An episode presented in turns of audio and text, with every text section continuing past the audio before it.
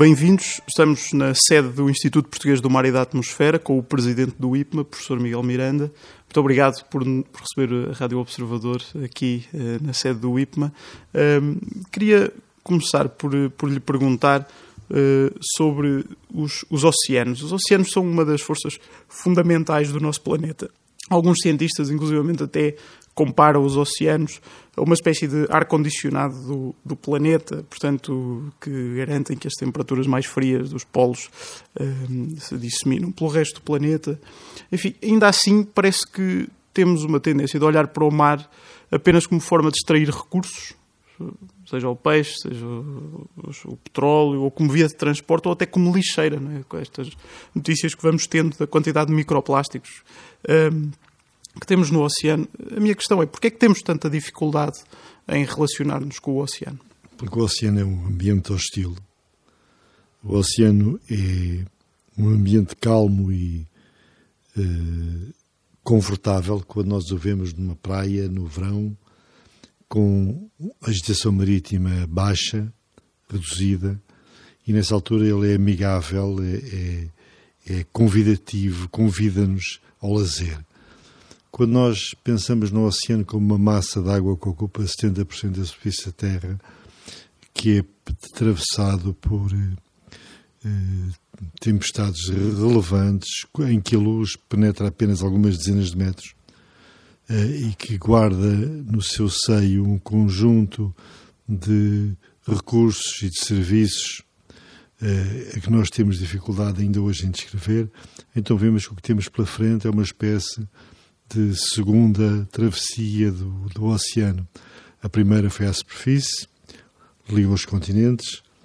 A segunda será em profundidade, ou seja, levar-nos ao conhecimento dos processos físicos, químicos e biológicos que têm lugar na massa d'água. Pensando, por exemplo, no caso português, eh, grande parte do território da jurisdição portuguesa é, é o oceano. Até, se pensarmos que, do ponto de vista europeu, até somos um país periférico, uh, do, se olharmos para os mares, estamos no topo da, da Europa em termos de, de, quantidade de oceano de que dispomos. Uh, mas parece-lhe que sabemos que Portugal sabe usá-lo, tem, tem sabido.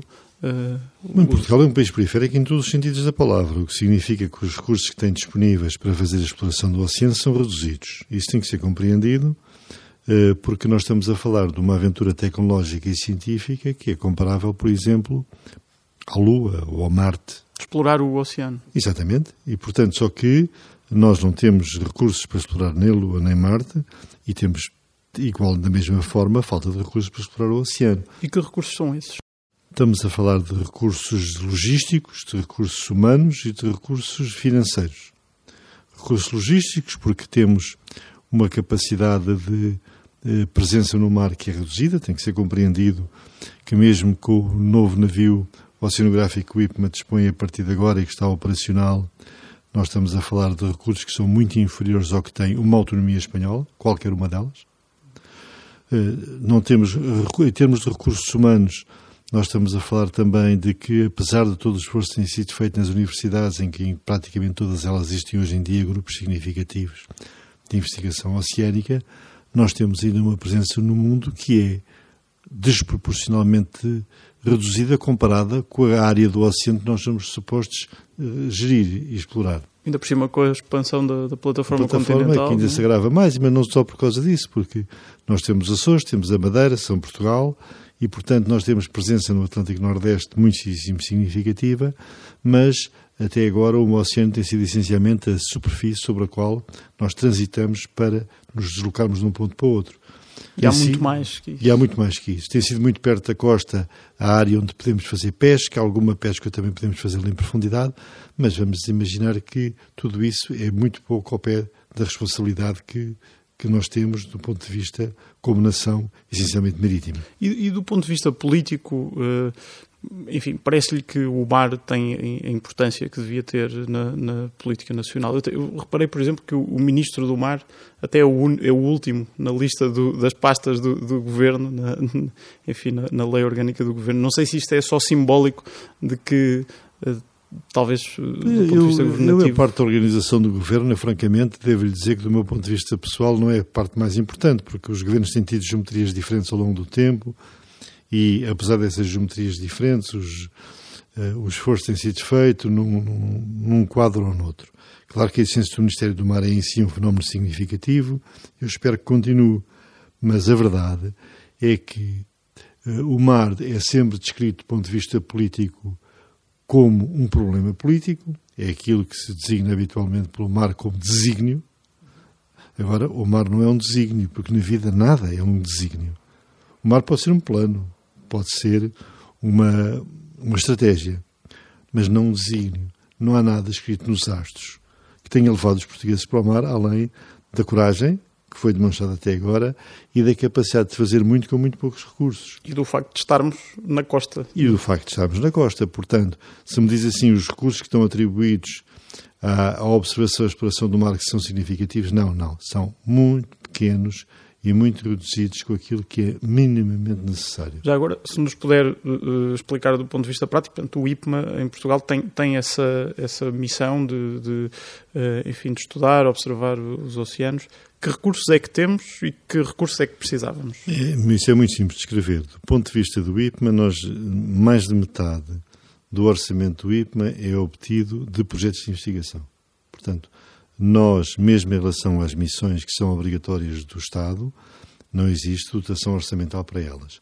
Portanto, nós existimos porque temos uma equipa que é muito esforçada, muito competitiva e muito competente e, portanto, que tem sido capaz de recuperar e obter os fundos necessários para manter a operação no ar. E isto é desde assim há muitos anos, não é de agora. Portanto, se me perguntar que recurso é que eu tenho para manter o navio que começa hoje a navegar, eu diria há partidas nenhuns. E, portanto, vai depender dos é projetos de investigação. De obter, se for capaz disso, recursos de investigação que permitam manter a operação sempre no ar. É, claro que isto provavelmente não é uma, uma característica apenas desta área e deste Instituto, é uma característica da, da, da, da capacidade orçamental do país e da necessidade que, tem, que se tem demonstrado uh, absoluta nos últimos anos de concentrar recursos nas áreas da saúde, nas áreas da educação, um bocadinho na área da segurança social, muito na área da segurança social, e que leva a que as áreas que não estão nestas três estão normalmente têm, longe muito longe da capacidade de execução orçamental. É sempre, eu, eu acharei sempre extraordinário como é que o navio Mário Ruivo, que nós começamos agora a operar de uma forma regular, levantou tanta celeuma quando correspondeu um investimento que orçou, eu diria, pouco mais que 10 milhões de euros, todo ele obtido de um financiamento do programa EEA, eh, que é o Programa dos Países do Norte da Europa para, para os países do Sul, eh, com uma participação do Orçamento de Estado de dotação em 15%, mas pagando o IVA, ou seja, o IVA é maior do que a participação, tem que ser compreendido isto. Como é que isto anda tanta celeuma quando isto é, para ter uma ideia, um quarto do que custou qualquer um dos navios espanhóis, qualquer um deles. E é, por exemplo, um sexto do que custou o navio angolano. Porquê é que acha que levantou tanta? De... Porque eh, o aspecto simbólico do mar tem, muitas vezes, tem tirado a racionalidade à, à, à discussão.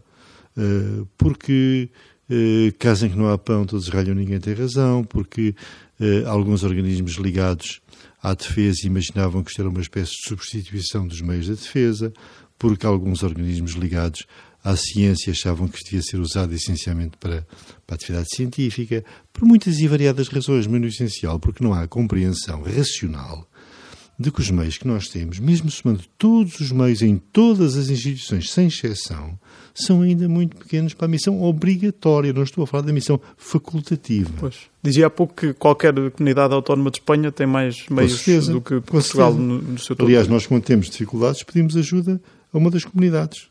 Ou pedimos ajuda à Secretaria-Geral de Espanha. Porque é a única forma de nós realmente fazermos, sermos capazes de uh, cumprir as nossas obrigações. Para, para os nossos ouvintes perceberem um bocadinho melhor um, ehm, de que é que estamos a falar, quando, quando fala da, da, missão do IPMA em termos de, de, observação e monitorização do oceano, estamos a falar essencialmente de quê? Bem, Do ponto de vista da observação do oceano, nós eh, trabalhamos em complementaridade com o Instituto Hidrográfico. O Instituto Hidrográfico é uma organização que está muito dedicada à componente hidrográfica, ou seja, segurança da navegação e segurança da navegação nos portos, e à componente oceanográfica, mantendo observação e boias de medição em oceano aberto. Devo dizer que esta é uma missão altamente dispendiosa e que eu imagino que o esforço que eles têm que fazer para manter isto operacional é brutal. Nós somos vamos complementar esta observação. Nós fazemos a observação dos recursos vivos, aquilo que as pessoas habitualmente designam de uma forma materialista por estoques de pesca. Uh, observa, temos também enormes obrigações do ponto de vista ambiental, ou seja, verificamos a existência de, contami de contaminantes, verificamos uh, as propriedades químicas do oceano, eh, fazemos amostragens para aquilo que se chama DQM, que é a Diretiva Europeia da Qualidade eh, do Ambiente Marítimo, que nos obriga regularmente a publicar relatórios sobre o estado ambiental. Aí somos, somos do, o lado do mar, em que o lado da terra é o Instituto da Conservação da Natureza e Florestas, o ICNF, e, portanto, para além disto, Mantemos a observação no mar da meteorológica, porque nós, como autoridade meteorológica, temos que manter a observação no mar, o que significa que mantemos equipamentos a bordo, neste momento, de embarcações comerciais, que têm a boa vontade de trabalhar connosco de forma gratuita, tem que se perceber isso. Uh, vamos agora. Há, há, outros países a fazê-lo ou isso é uma. Não, não, há outros países a fazê-lo. Okay. Toda, esta, toda esta observação oceânica é uma observação que é coordenada globalmente. Eu pergunto se há outros países a ter de recorrer a, a embarcações comerciais. Com certeza, com certeza. Isso é normal. A meteorologia recorre muito a embarcações comerciais de, para ter observações junto ao mar e recorre a, a, a companhias de aviação para obter informação de, na, no, no âmago da atmosfera e, portanto, isso é uma situação que é eh, estabelecida e é de proveito mútuo, uma vez que esta informação é depois reutilizada pelos próprios operadores que estão no mar para garantir as suas condições de segurança. Portanto, estava a falar-nos da, da, missão. Isto é a missão do IFMA Exatamente. na parte do mar. E também temos muita observação do lado geológico, tem que ser compreendido também. Uma parte dela virada para os riscos, porque nós também somos autoridade sismológica, portanto temos que estudar os riscos que têm a ver com os sismos e com os, os landslides submarinos e mantemos a observação geológica junto à costa, porque tem a ver essencialmente com as manchas de empréstimo, com os locais em que se podem colocar inertes, ou o contrário, com os, locais de onde se podem extrair inertes que tenham condições uh, de contaminação que sejam aceitáveis para a utilização em meio, em meio humano.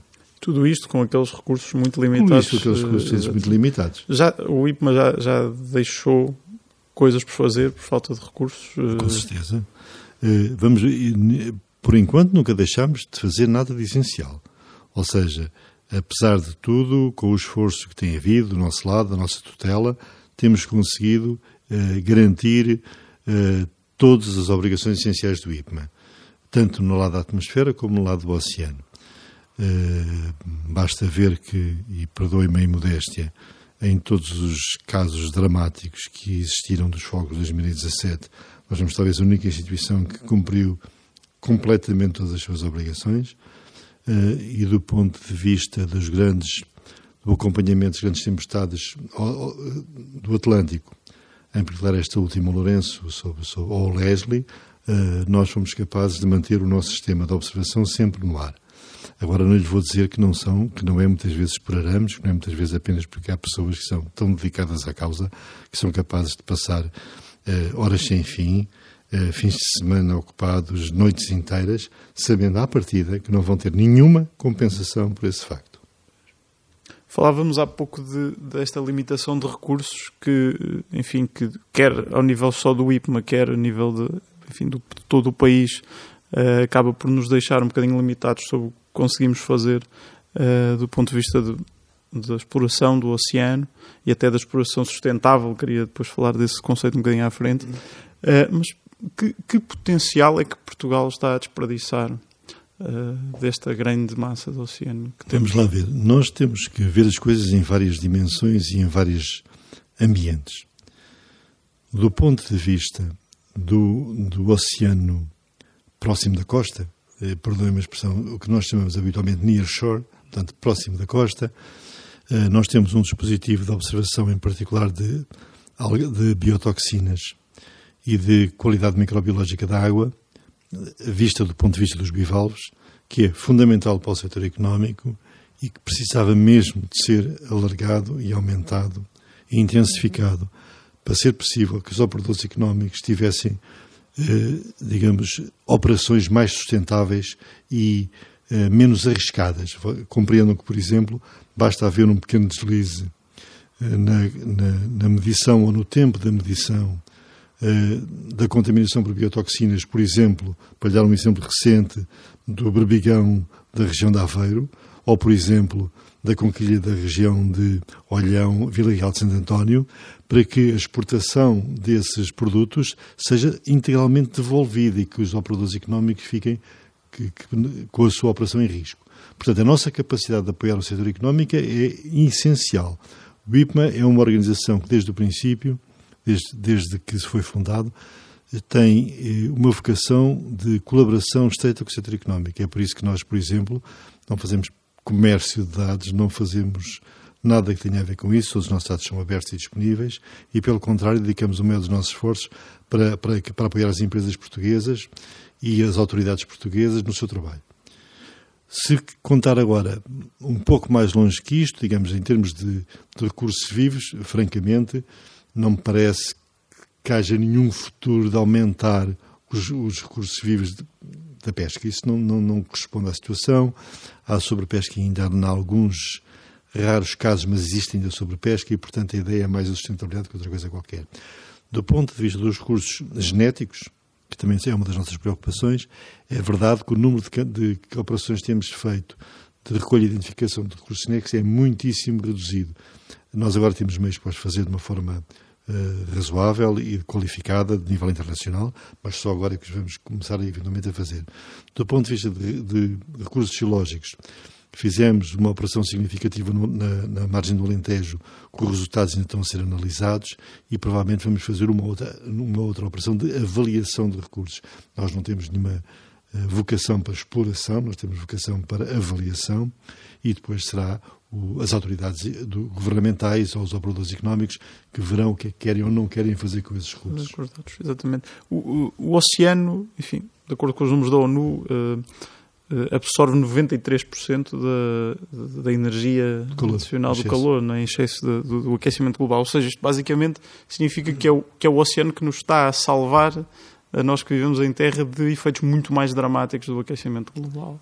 É assim, a atmosfera tem uma, uma, pequena capacidade de absorção de calor, tem que se perceber isso. A atmosfera é, um, é, é, essencialmente um bom isolante, não é? Nós, quando compramos um casaco de penas, essencialmente compramos um casaco de ar, apenas está lá apenas para garantir que o ar está presente. Uh, o oceano é o contrário, o oceano é a botija. Tem uma grande capacidade calorífica e, portanto, perante um aumento de temperatura, tem uma grande capacidade de absorver calor. Essa absorção de calor tem o aspecto positivo uh, para nós, porque mitiga a taxa de aquecimento na Significativamente. Quer dizer, questiono mesmo qual seria o nosso destino se, se tivéssemos metade do oceano que temos no, no planeta. É assim, se nós não tivéssemos. Eh, eh, repara, a, atmosfera, em boa parte, é, é o oceano evaporado, não é? Portanto, se nós não tivéssemos atmosfera, tínhamos temperaturas abaixo de zero. Se, tendo atmosfera e não tendo oceano, teríamos temperaturas acima, acima de zero. Mas, digamos, isso, é, o problema não se põe, porque isto é um sistema único. A Terra é um sistema único. Portanto, a água que está no oceano circula, evapora, condensa, eh, escorre pelos territórios e, e é neste ambiente que é tão extraordinário que provavelmente a probabilidade de encontrarmos outro sedimento vai ser muito baixa, que, que a vida se criou. Portanto, uh, o, o, que se passa é que o oceano, ao absorver esta quantidade de calor, sofre transformações e transformações importantes. Era isso, ou seja, eh, permite-nos mitigar os efeitos do, do, aquecimento global na Terra, mas à custa de à quê, custa, não é? À custa do. O oceano, digamos, vai controlar a taxa de aquecimento, uh, modificando o seu ambiente. Ao modificar o seu ambiente, nós vamos ter uh, no futuro situações, algumas das quais poderão até já ter acontecido no passado, uh, em que a, a, distribuição dos, de, de, das espécies vegetais e animais no oceano vai ser alterada em que a própria circulação oceânica pode ser alterada, isso aliás, como toda a franqueza, é o grande terror, porque a circulação profunda oceânica é que é o, o, tal que falava, o grande distribuidor de calor na Terra, uma vez que a água profunda, fria, eh, é de certa forma formada nos polos ou, ou arrefecida junto aos polos e depois circula pelo interior do oceano até, eh, até o resto do planeta, na grande circulação oceânica. E isso é um enorme estabilizador do clima. Eh, o que é que acontece se isso se parar? O que, é que acontece se houver alterações significativas de distribuição de temperatura? eu diria que nós temos ainda dificuldade de compreender. Não do ponto de vista físico. Do ponto de vista físico, apesar de tudo, é, uma, é, é a mais simples e a mais complexa das, das disciplinas, compreendemos, mas os efeitos que tal terá na distribuição da, da biologia biológica é que ainda está, estamos longe de, de os compreender completamente. Na, na, região, particularmente do, do, Atlântico português, quais são os, os principais uh, impactos da, das alterações climáticas? Bem, nós, o que é que nós estamos a observar? Estamos a observar uh, a migração das espécies uh, biológicas para o norte, em particular dos plágicos, que são uma parte do pescado que tem muito valor alimentar. Uh, estamos a observar também acidificação, como em todos os outros lados da, da, Terra, o que seria completamente normal, e um aumento da temperatura nos primeiros 700 metros. Uh, a pergunta que não me fez, mas que eu, que eu posso tentar responder agora, mas como é que a gente sabe isso se é tão difícil medir? Porque, na verdade, um, há, existem dois sistemas de, mundiais, da qual eu ainda não falei, no qual o IPMA participa, eh, de uma forma modesta, mas participa. O primeiro é o Argo. O Argo é um programa mundial que eh, distribui em todo o oceano da Terra milhares de sensores que sobem e descem no oceano nas primeiras centenas de metros e quando chegam à superfície enviam os parâmetros que mediram para um sistema chamado GTS, que é o sistema da meteorologia, eh, que se baseia em satélites geoestacionários e, portanto, já sempre disponível. Pois. Uh, e isso permite-nos ter uma boa observação do que se passa em profundidade. A observação não é muito densa, mas é já hoje, hoje em dia já é muitíssimo significativa. A segunda questão é que, a partir das observações à superfície, em particular daquelas que são validadas por satélites, nós somos capazes de validar modelos e os modelos são capazes de nos dar uma representação da realidade. Portanto, nós também temos uma presença significativa na área dos satélites. Eh, por razões históricas, até a nossa especialidade é mais a terra do que o oceano, é porque aqui a meteorologia uh, especializou-se em processos de superfície, que são muito importantes, por exemplo, para a seca, e são muito importantes, por exemplo, para a agricultura, claro. uh, e menos nos processos oceânicos, que só agora começamos a desenvolver know-how significativo. Só que neste mundo global, que é o mundo da meteorologia e do clima, compreenda-se que nem todos fazem tudo. Cada um faz uma, um parafuso, uma uhum. porca, uma peça do sistema mundial e a peça que nós estamos a fazer na área dos satélites é o que nós chamamos de Landsat, que é o estudo dos processos de superfície baseados em satélite. A peça que estamos a fazer do lado da modelação é essencialmente a cooperação, a participação no Centro Europeu de Previsão de Tempo a Médio Prazo com aquele que é considerado o melhor modelo de previsão do mundo e, e com um dos modelos de previsão de clima que alimenta o IPCC, do qual nós também fazemos parte. E, portanto, ou seja, nós temos uma comunidade que, vista em, dimensão, parece muito grande, somos 600 pessoas. Agora, se pensar que nós estamos em todos os aeroportos, estamos em todos os portos, estamos em todos os navios de pesca, perceber-se-á que não é muita gente. Perceber-se-á também que nós estamos na NAFO, que é no norte do Atlântico, estamos no Índico, com, com, com os palangreiros, estamos uh, nas pequenas embarcações de pesca costeira que saem, que saem da costa todos os dias e que, portanto, tudo isto só é possível com esta dimensão exatamente porque eh, temos, uma, temos tido capacidade, uma capacidade enorme de manter o, o espírito da, da, equipa e o espírito da instituição. Eh, hoje em dia, as equipas são mínimas, são garantidas por um esforço, eu diria, uh, titânico. Uh, a perspectiva que as pessoas têm de, de, de, de, poder mitigar esse esforço e ter um pouco mais de cooperação do recurso humano humanos não são grandes, uma vez que a pressão que vemos nos mídias e que é completamente compreensível é uma pressão na saúde e, e uma pressão na educação, mas é preciso perceber que eh, é absolutamente necessário que nós tenhamos capacidades mínimas em todas as áreas em que queremos ser alguém. E se nós no mar queremos ser alguém, se na atmosfera queremos ser alguém, então eu diria que nós temos que ter um pouco mais de meios do que temos agora. O oceano, falámos há pouco, se me permite recuar um bocadinho, falávamos há pouco desta, desta capacidade que, o, que o mar tem de regular a temperatura do, do planeta e de, e de, de, mitigar alguns dos efeitos das alterações climáticas. Parece-lhe por isso que o combate às alterações climáticas tem como grande prioridade a preservação dos oceanos. A preservação e a monitorização. É, é preciso compreender que, apesar de todos os modelos que existem, todas as previsões que se fazem uh, e que correspondem ao melhor da ciência mundial, uh, que nós temos ainda um conjunto grande de incógnitas e temos que continuar a perceber exatamente o que está a passar. Um caso histórico que tem a ver com a é muito conhecido, que foi o ciclo de aquecimento do oceano e da atmosfera não são idênticos e, portanto, houve uma década, que eu espero não lhe estar a enganar se foi a década de 90, em que até parecia que o ciclo de aquecimento da atmosfera estava a ser reduzido.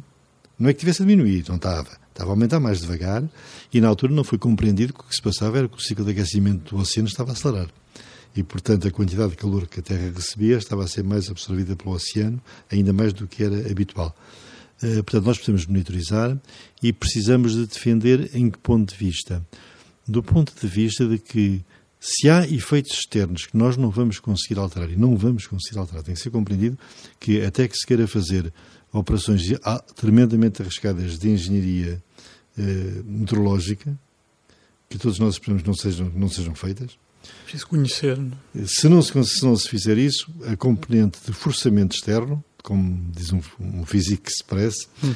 eh, vai ser manter-se, quer dizer, e vai, vai aumentar, os gases de efeito de estufa mesmo que aumentem mais devagar, vão continuar a aumentar e, portanto, o efeito de aquecimento vai se manter. Uh, nessa altura, nós temos que fazer alguma coisa importante. Temos, pelo menos, de que reduzir drasticamente todos os outros efeitos nocivos, de forma a preservar o mais possível os ambientes que existem. Temos que preservar os ambientes que garantem biodiversidade. A biodiversidade não se recupera. É, é um aspecto que, que penso que às vezes não é compreendido muito bem.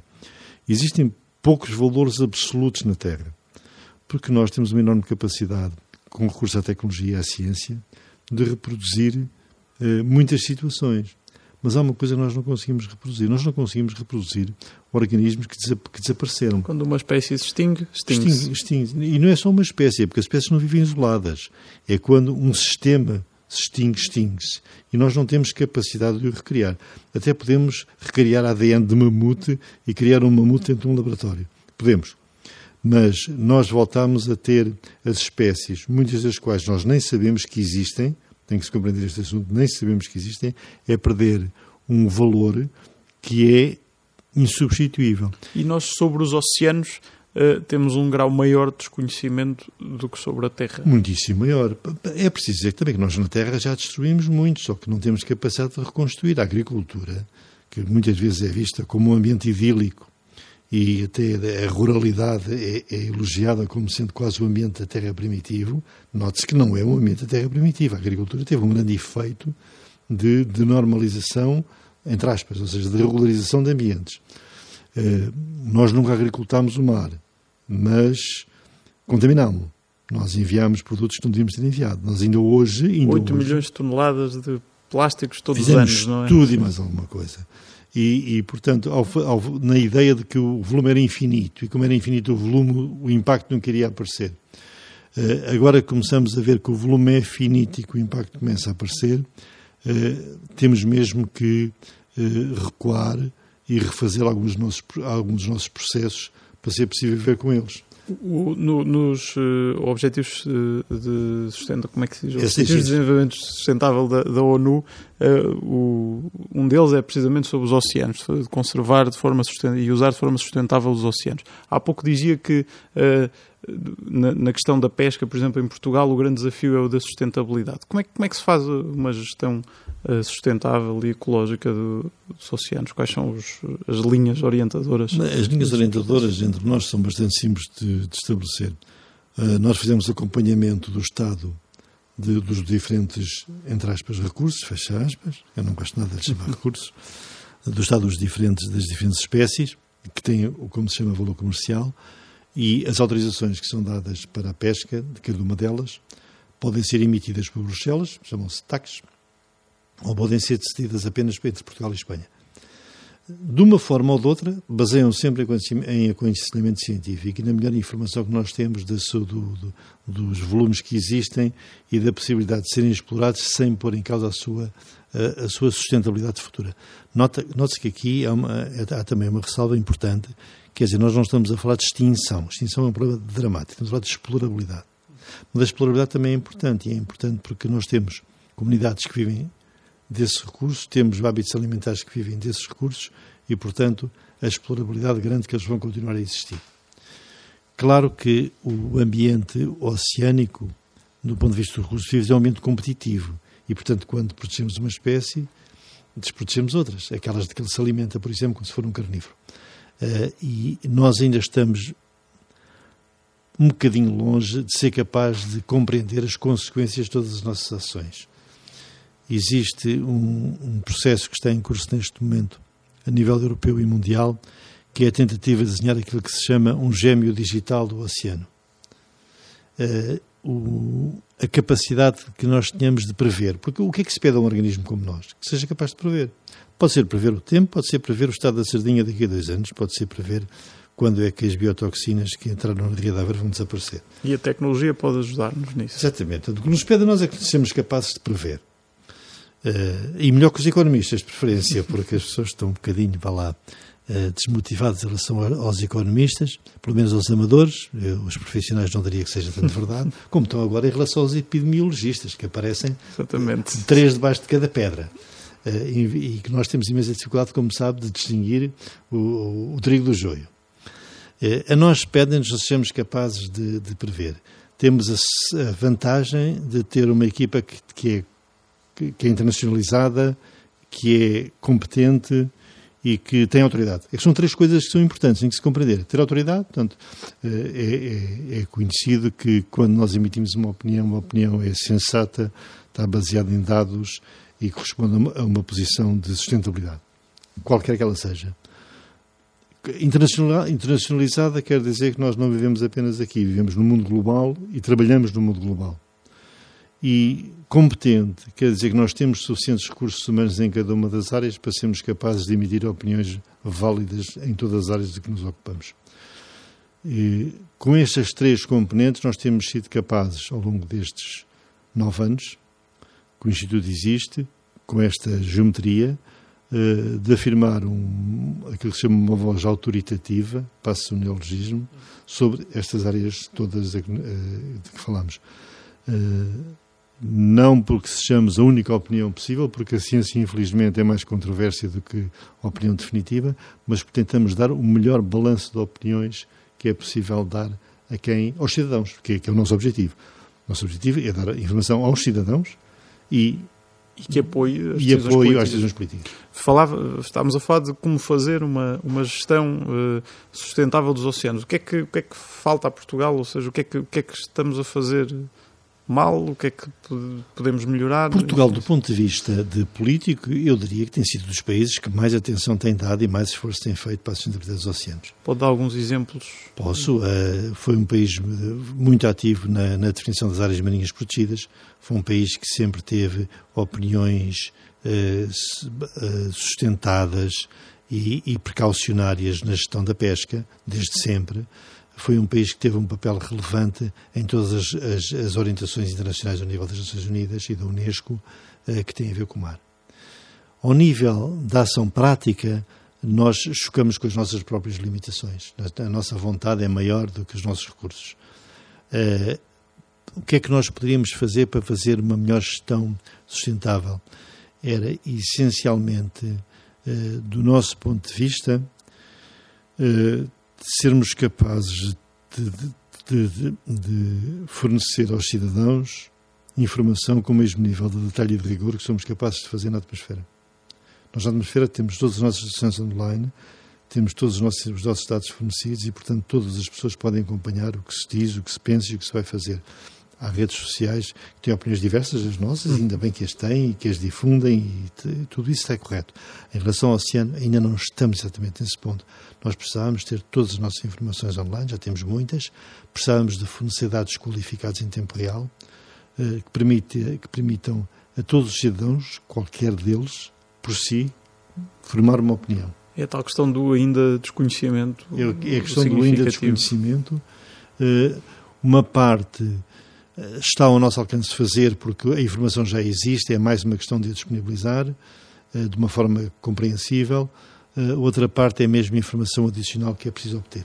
O que é que mais o preocupa, olhando para o estado do, do, do oceano em Portugal e no, e no mundo?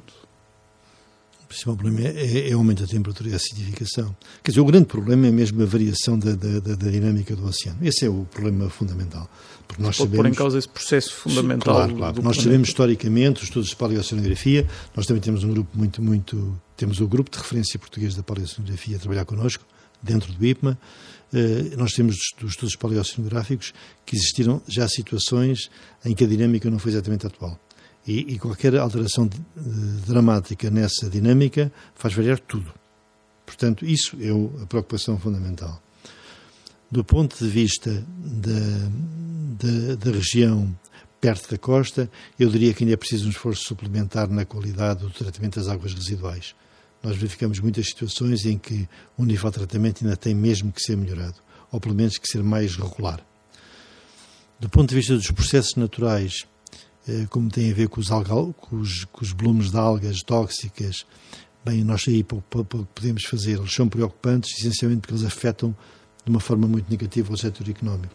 E olhando para as alterações climáticas, o aumento da temperatura da água faz subir o nível, faz subir o nível da, da água, o gelo nos polos fará também eh, aumentar uh, aumentar o nível da água. Isso é preocupante, calculo, para, para, um país como Portugal, que tem metade da, metade da fronteira é costa. A, a, subida do nível do mar é um problema complexo. É complexo, essencialmente, em ambientes estuarinos, porque como nós temos, olha, por exemplo, aqui assim, à nossa frente. Uh, é complexo em ambientes uh, em que os declives de, da costa sejam muito reduzidos. Em Portugal tem importância, em algumas situações, em ilhas, mas é um assunto que corresponde a uma subida lenta, portanto, se nós não nos adaptarmos é porque não estamos a querer fazê-lo. Porque temos tempo suficiente, as taxas de subida não são muito grandes, temos tempo suficiente para mudar, deslocalizar a, ocupação do solo uh, e car caracterizá-la por atividades que possam ser removidas rapidamente. Uh, portanto, aí... Mas devemos focar-nos mais na adaptação ou mais no, no combate? Ao... Adaptação desse ponto de vista, desse tipo de situações de adaptação, porque assim, uh, repare que, uh, que, o oceano é um meio muito lento comparado com a atmosfera, o que significa o quê? Mesmo que agora se parasse tudo, o aquecimento continuava. Portanto, não pensar que a subida do mar ia sequer parar. Não há, é um sistema com muita uh, estresse, muito, o, tempo conta de forma diferente, o que leva a que, mesmo que haja alterações rápidas de política, os resultados vão ser sempre lentos. E, portanto, o, aí é a mesma adaptação que tem que aparecer, tem que aparecer uma ocupação e uma relação com o mar que seja mais uh, resiliente, tenha que ter mais capacidade de reação ao, aos impactos. Uh, nós, simultaneamente, no mar, estamos a ter cada vez mais tempestades com impactos grandes, portanto, em termos da, da estruturação das cidades, da estruturação da vida das pessoas, uh, nós temos que modificar-nos.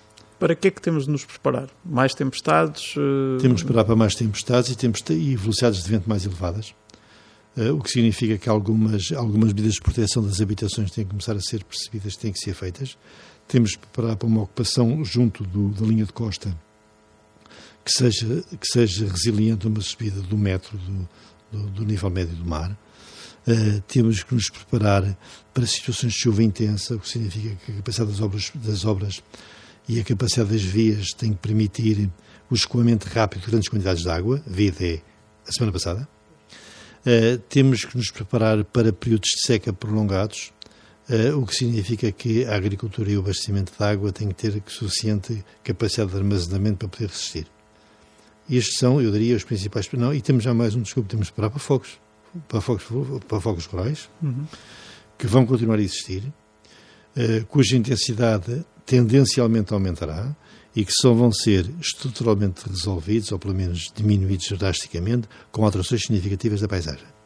Eu já, já ouvi algumas intervenções suas em que, em que achei curioso, um, curioso a forma como consegue equilibrar uma certa defesa de uma abordagem radical às alterações climáticas, ou seja, em que, em que enfim, esta mitigação em que é dada um grande, uma grande importância às, às questões económicas não será suficiente para acabar com as alterações climáticas, mas ao mesmo tempo procurar olhar para os, para os pontos positivos, para as oportunidades que possam surgir.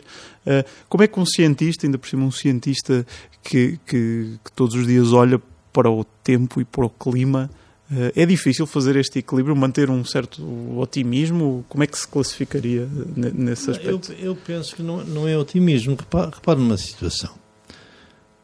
Os países que têm capacidade e as regiões que têm capacidade para resistir e adaptar-se às mudanças do clima são aquelas que têm uma ação económica razoável.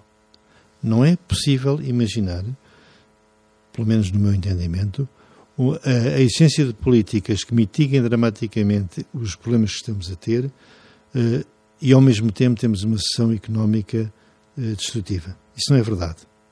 Eh, as políticas ambientais têm, que, têm, têm custos e esses custos têm que ser absorvidos pelo setor económico.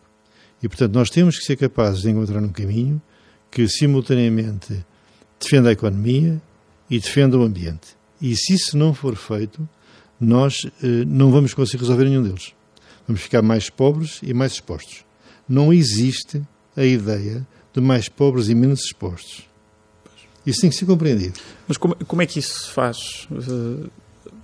Eu acho que existe um exemplo em Portugal que é tão, tão brilhante eh, que devia ser bem, bem analisado. Apesar dos defeitos que teve e de todas as, as críticas que recebeu e que teve a ver com a generalização uh, da, das energias renováveis. Uh, é possível, está-se a mostrar que é possível, fazer uma transição de energias convencionais para energias renováveis, uh, criando-se valor económico. Da mesma forma como se vai demonstrar que é possível fazer transição de, de motores a combustão para motores elétricos nos veículos, criando valor económico. É que há aquela, aquela enfim, aquilo que se costuma dizer uh, e que e corresponde à verdade, que atualmente ainda não é Ehm, viável economicamente até para um cidadão comum ser sustentável. É? Os produtos mais sustentáveis costumam ser mais caros. É, Exatamente. É, mas, mas, é, mas é mesmo é assim. Preciso, Os é produtos mais sustentáveis são mais caros. Nós temos ao mesmo tempo conseguir criá-los e criar valor económico. Eu acho que é preciso voltar um bocadinho a Adam Smith, como é que se cria a riqueza das, das nações. Mas é preciso reverter esta ideia de que, de que é mais caro ser amigo do ambiente. Não, o que é complicado nessa ideia é que quando nós criamos uma mutação tecnológica, qualquer que ela seja, nós temos perdedores e ganhadores. É impossível não ter. Eh, e quando estamos a falar do lado das empresas, evidentemente que nós temos que esperar reações, reações essas que por, por vezes são bastante agressivas. Repare, eh, para, para sairmos do clima para uma área que é mais compreendida hoje em dia, o tabaco. Eh, quem é que se lembra das décadas de discussão sobre os efeitos do tabaco no cancro dos pulmões. Hoje em dia é uma coisa que ninguém discute, seria ridículo alguém discutir. E, contudo, a primeira reação da indústria foi de, eh, de resistência à necessidade de fazer essa alteração. Quando provavelmente o que seria racional, que não quer dizer que seja fácil de fazer, era a indústria, que era uma indústria de lazer, ser capaz de se reconverter num outro lazer que fosse assim sustentável. Todas as situações em que nós estamos a fazer uma mutação, temos perdedores e ganhadores. A indústria reage de forma normalmente agressiva, tem acesso a meios de comunicação, tem acesso a recursos financeiros que lhe permitem fazer campanhas. Os cidadãos têm, um, têm, têm outro problema, que é o emprego. É que é impossível evitar a ideia de que alguns setores, ao serem reestruturados, criam desemprego. E, portanto, é, é completamente normal que as pessoas reajam a essa criação de desemprego. Como, por exemplo, estamos a ver, a ver hoje em dia que as medidas de restrição ao Covid criam situações económicas muito complicadas e, portanto, esse equilíbrio entre manter a economia e manter a sustentabilidade é, desculpem, a profissão dos governos. Portanto, é para isso que nós elegemos governos, é para eles tentarem obter o melhor trade-off entre, entre as duas componentes. Ou seja, tornar-nos mais sustentáveis e valorizando. E mais ricos. Vamos dizer a palavra, mais sustentáveis e todos mais ricos.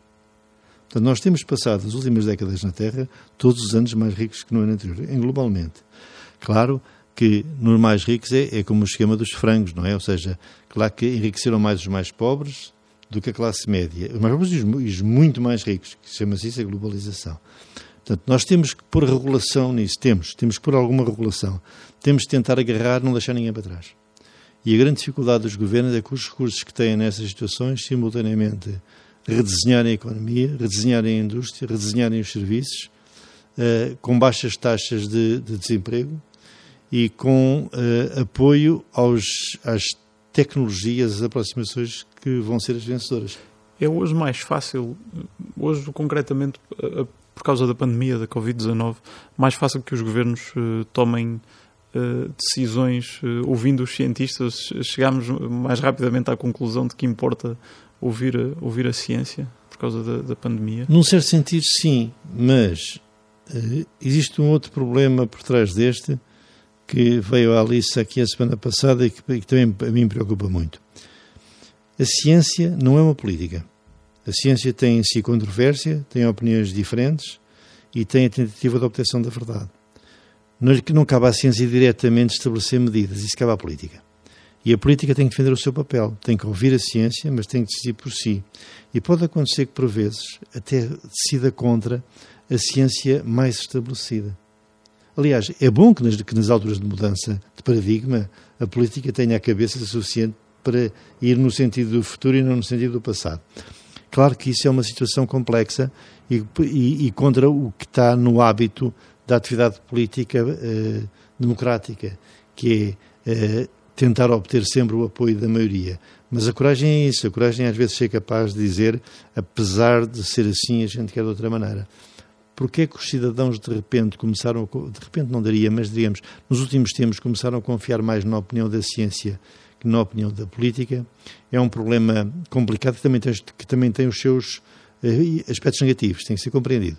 Uh, tem seus aspectos negativos, porquê? Porque não cabe ao cidadão comum, não é possível distinguir o, o, a opinião que é validada da opinião que não é validada. Nós vamos hoje em dia discutir nos mídias a essência de artigos que ainda não tiveram avaliação por pares, como ouvi ontem num comentário uh, televisivo. Uh, é verdade, não devíamos estar a falar desses. Uh, devíamos estar a falar desses. Okay. Mas, mas isso é uma linguagem que, já vocês já reparou, na última década, toda a gente começou por saber tudo sobre tsunamis, depois sabiam tudo, não, depois tudo sobre crise económica, depois tudo sobre produtos financeiros complexos, tudo sobre uh, a banca e o financiamento da banca e agora tudo sobre epidemias e epidemiologia. E é fantástico. Vejam o aspecto disto de fora, veja como um marciano. Como é que é possível que uma parte importante da população tenha sido capaz e seja capaz de acompanhar uh, a grande maioria dos tópicos que estão a ser discutidos nos mídias, que era uma coisa que nunca aconteceu no passado. Eu acho que isto é um grande desafio para os mídias que têm que mediar, como o, nome, uhum. como o nome indica, exatamente este fluxo brutal de informação e esta profundidade de análise. E, e, curiosamente, as alterações climáticas também estão a ganhar essa, essa dimensão uh, no espaço público. Também. Passaram de ser uma coisa que era uh, polémica, dizia-se, ah, isso é uma ideia muito controversa, não se tem a certeza, que isto vai tudo arrefecer. Para uma ideia que começou a ser generalizada, ah não, se calhar eles têm razão, porque há tantos que dizem a mesma coisa que isto é capaz de ser verdade. Mas, na verdade, quando é que as pessoas acordam? Quando o Leslie lhe passa por cima da casa, quando o Lourenço passa por cima das flores e destrói as flores de Ufaial, quando, quando os incêndios uh, uh, digamos, destroem dezenas de vidas, e quando se vê uh, a situação que nós ainda aqui não temos, notem, da Califórnia e da, e da Austrália, em que vê incêndios que nenhum meios humanos são capazes de parar? Portanto, quando, quando, quando a, a evidência, isto é como São Tomé. Neste momento nós estamos a ver na televisão. E isso é a grande, é a grande diferença deste nosso tempo em que vivemos. É que neste momento não há grande margem para a interpretação do que é que está mesmo a acontecer. Ah, o repórter neste momento está lá. E dá-lhe alguma esperança o, o, regresso dos Estados Unidos ao Acordo de Paris, agora com a eleição de, de Joe Biden? Eu, eu, diria que a eleição de Joe Biden, obviamente, que facilita muito a obtenção de, de, medidas, mas é preciso também nós distinguirmos o estrionismo do Trump das medidas que a nível estadual já estavam a ser tomadas nos Estados Unidos e das organizações americanas responsáveis que existem em, muito, em, muito, em muitos locais. Uh, a transição, mesmo energética, já começou a ser feita. Uh, uh, a política é sempre um bocadinho a espuma dos dias, é sempre mais o, resultado do que a fonte, de, nem dos problemas nem das soluções. Eh, o que nós temos a ver na América é, de uma forma extrema, por um lado, a reação à, à mudança, à, à, às transições económicas, à, desculpa, energética, à transição ambiental, à transição digital, que, é, que foi corporizada por, por Trump, não é? quando ele diz que é contra as big techs. E, Exatamente. É, é, estamos a ver, por um lado, isso, mas estamos a ver, por outro lado, que não há aparentemente grande alternativa a esse processo. Depois, o que pode haver é do lado da regulação a tentativa de, por exemplo, recuperação de impostos e taxas, de forma que ponha alguma normalidade nos processos eh, de defesa, de, de, de criação de empregos com um nível maior de estabilidade, que acabem com a proletarização excessiva de, de todos os trabalhadores. E depois existem efeitos sociológicos que escapam completamente ao meu conhecimento técnico, mas não à minha presunção, e que têm a ver com as grandes mudanças que nós vamos observar pelo desaparecimento significativo do pequeno comércio, pelo desaparecimento uh, dos, pequenos, dos pequenos atores económicos individuais uh, que estão a ser uh, substituídos pelo grande rolo compressor da, da, globalização e da formação das grandes empresas multinacionais. Mas, mas para si, enquanto cientista, não, não o inquietava uh, ver, enfim, ao longo dos últimos quatro anos, à frente do segundo maior poluidor uh, do mundo e do segundo maior emissor de gases do mundo, um, um presidente com alguma tendência para, para negar a, eh, a ciência climática? Que, que, vamos lá ver. Eh, há 10 anos, há, isso era, era tão vulgar. Mas agora tão não. vulgar. Assim. Há 10 anos discutia-se isto como sendo uma invenção a, a, não, vocês não se lembram, mas quando aparece a primeira, a primeiro desenho do aquecimento a partir das observações, num artigo do Michael Mann, dos Estados Unidos, uh, a situação que, que deu origem à expressão do hockey stick, era, era a temperatura uhum. variável como um stick de hockey, uh, a situação era tão polémica que ele era acusado por muitas de fraude. E uma das reuniões que teve enorme discussão sobre isso, aconteceu em Lisboa, de uma forma muito pouco aberta, na FLAD, na Fundação Luso-Americana, também com alguma colaboração do nosso lado, como organizadores, obviamente, entre as várias presenças em contenda. Uh, e, e, o que nós observamos é que, vamos imaginar, o, já viu aqueles filmes do Regresso ao Futuro e do Regresso ao Passado? O Trump foi um homem do século, com um século atrás, que de repente emergiu neste século e que eu espero que volte outra vez para dentro do automóvel e regresse ao passado. E, por exemplo, eu, eu até, enfim, enquanto presidente, presidente do, do IPMA, uh, não sei se lhe, se lhe, parece curioso que quando se confunde intencionalmente tempo e clima para, para corroborar as teses negacionistas, dizer, reparem que esta, até até está frio onde é que está o aquecimento Exatamente. global, não é? Bem, e, e, e há aqui uma Irrita-o particularmente essa a mim, não me irrita, que é apenas uma demonstração de ignorância, mas uh, porque existem fenómenos que às vezes são muito difíceis de, de tentar explicar. Não é? Primeira coisa, tem que se perceber que desde há 30 anos nós medimos bem a temperatura na Terra toda e, portanto, que a temperatura na Terra toda, obviamente, está a aumentar. Em média, não há nenhuma discussão sobre esse assunto. Uh, claro que a temperatura está a aumentar, mas nas latitudes elevadas a, uh, a umidade também está a aumentar. Uh, porque um, um, um ar mais quente também dá lugar a mais evaporação. Isso faz com que, por exemplo, há mais água disponível. Quando há mais água disponível na troposfera e a temperatura está de zero, nós de ter mais neve e mais gelo. E, portanto, gera-se aquela situação que as pessoas não conseguem compreender assim, mas que raio, se isto está mais quente, porque é que neva mais? Porque há mais água disponível uh, num local da atmosfera cuja temperatura é inferior a zero. A resposta é simples de dizer para um, para um meteorologista, não tão simples de explicar para quem está a ver apenas o fenómeno, e eu sempre a ideia de neve, a ideia de muito frio, quando às vezes a neve até faz como devem saber, aumentar ligeiramente a temperatura. Uh, o outro aspecto tem a ver com que uh, é sempre difícil nós aceitarmos situações que são contra o nosso interesse pessoal. Isso, é, está na natureza das pessoas e está na natureza da humanidade.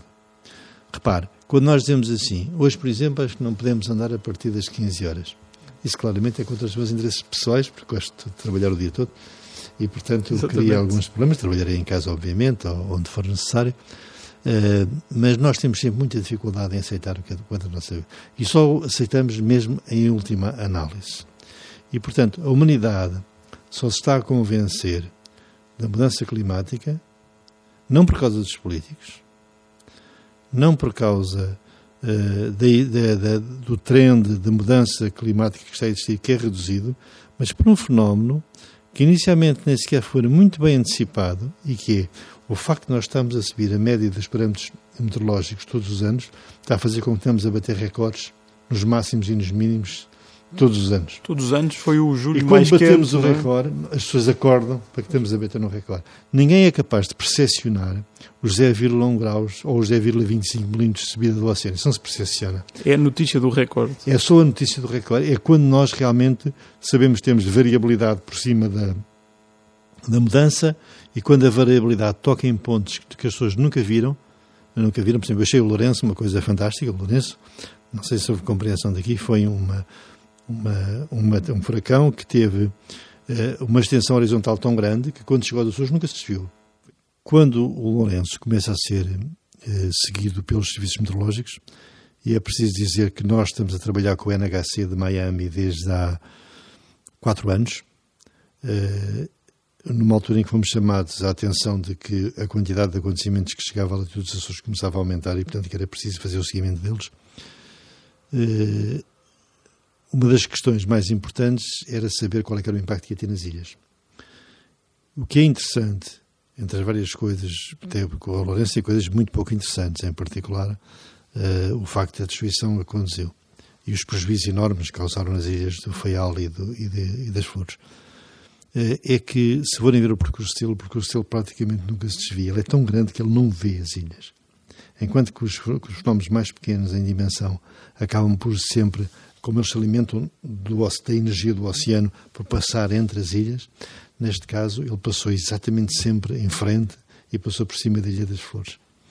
Portanto, a previsão foi 100%, o seguimento do fenómeno foi feito ao minuto e o que é exatamente também para nós muito relevante foi que a previsão dos estragos Uh, foi feita imediatamente, foi feita antes de ele passar, já sabia que estragos é que ia fazer em termos de dimensão, e é interessante perceber que a, que a primeira reação das pessoas é sempre, felizmente, positiva. As pessoas não esperam que tenha sido tão mal.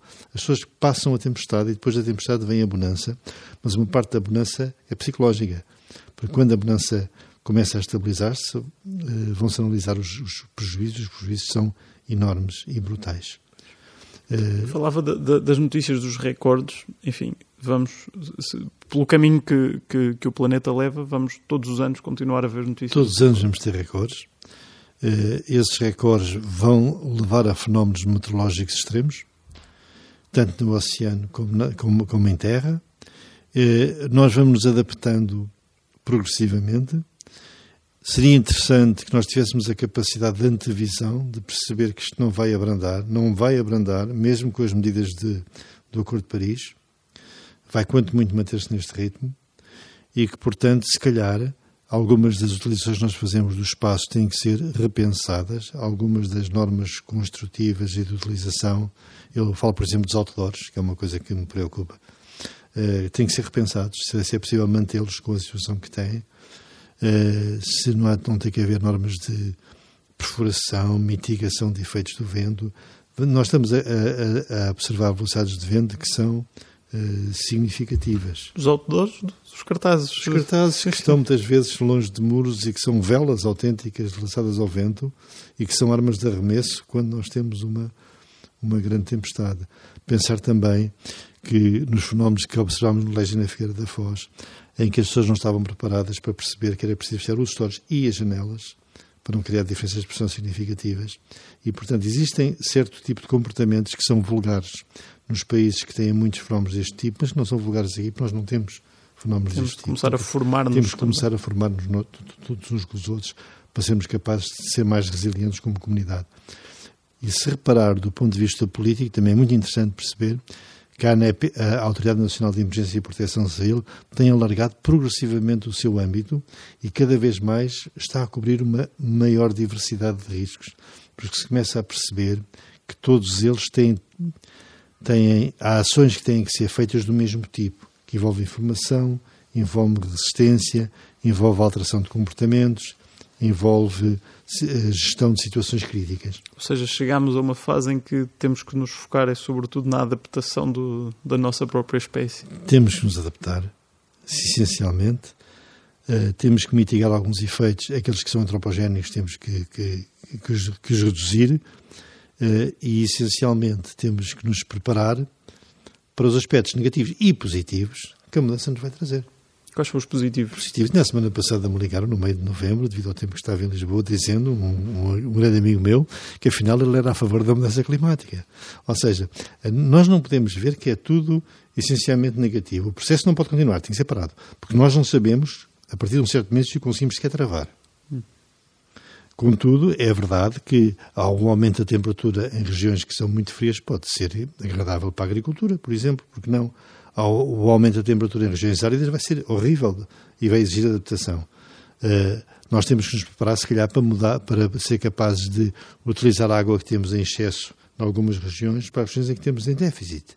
Portanto, tudo isso são, é um mundo diferente para o qual nós temos que nos preparar. Essencialmente porque, no passado, a humanidade resistia às mudanças de uma forma simples, mudava de local. Portanto, eh, mudava do, do, do, do, local de sol, até por vezes queimava para ir para outro lugar que era considerado mais fértil. Nós, neste momento, perdemos essa capacidade, porque a densidade humana no planeta é tão já grande. Já estamos em todo lado. Já estamos em todo lado. E, portanto, nós agora o que temos que fazer é viver com isso. Portanto, é, é mudar o nosso estilo de vida. Temos uma tecnologia que nunca existiu no passado. Temos mais cientistas hoje a trabalhar do que existiram desde o princípio da história da humanidade, tem que ser percebido isso. E, portanto, Uh, aquilo que se demonstrou agora na corrida às vacinas do Covid-19 é, é, uma, é uma evidência daquilo que vai ser o comportamento futuro da humanidade.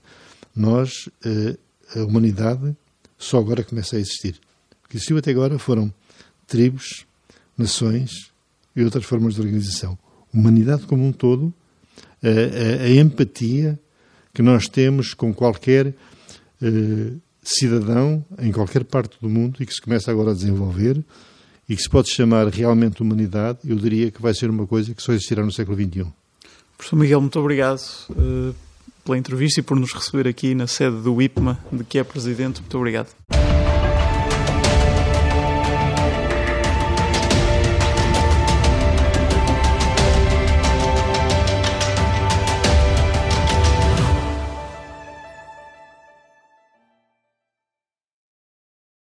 Obrigada por ter ouvido este podcast. Se gostou, pode subscrevê-lo, pode partilhá-lo e também pode ouvir a Rádio Observador online em 98.7 em Lisboa e em 98.4 no Porto.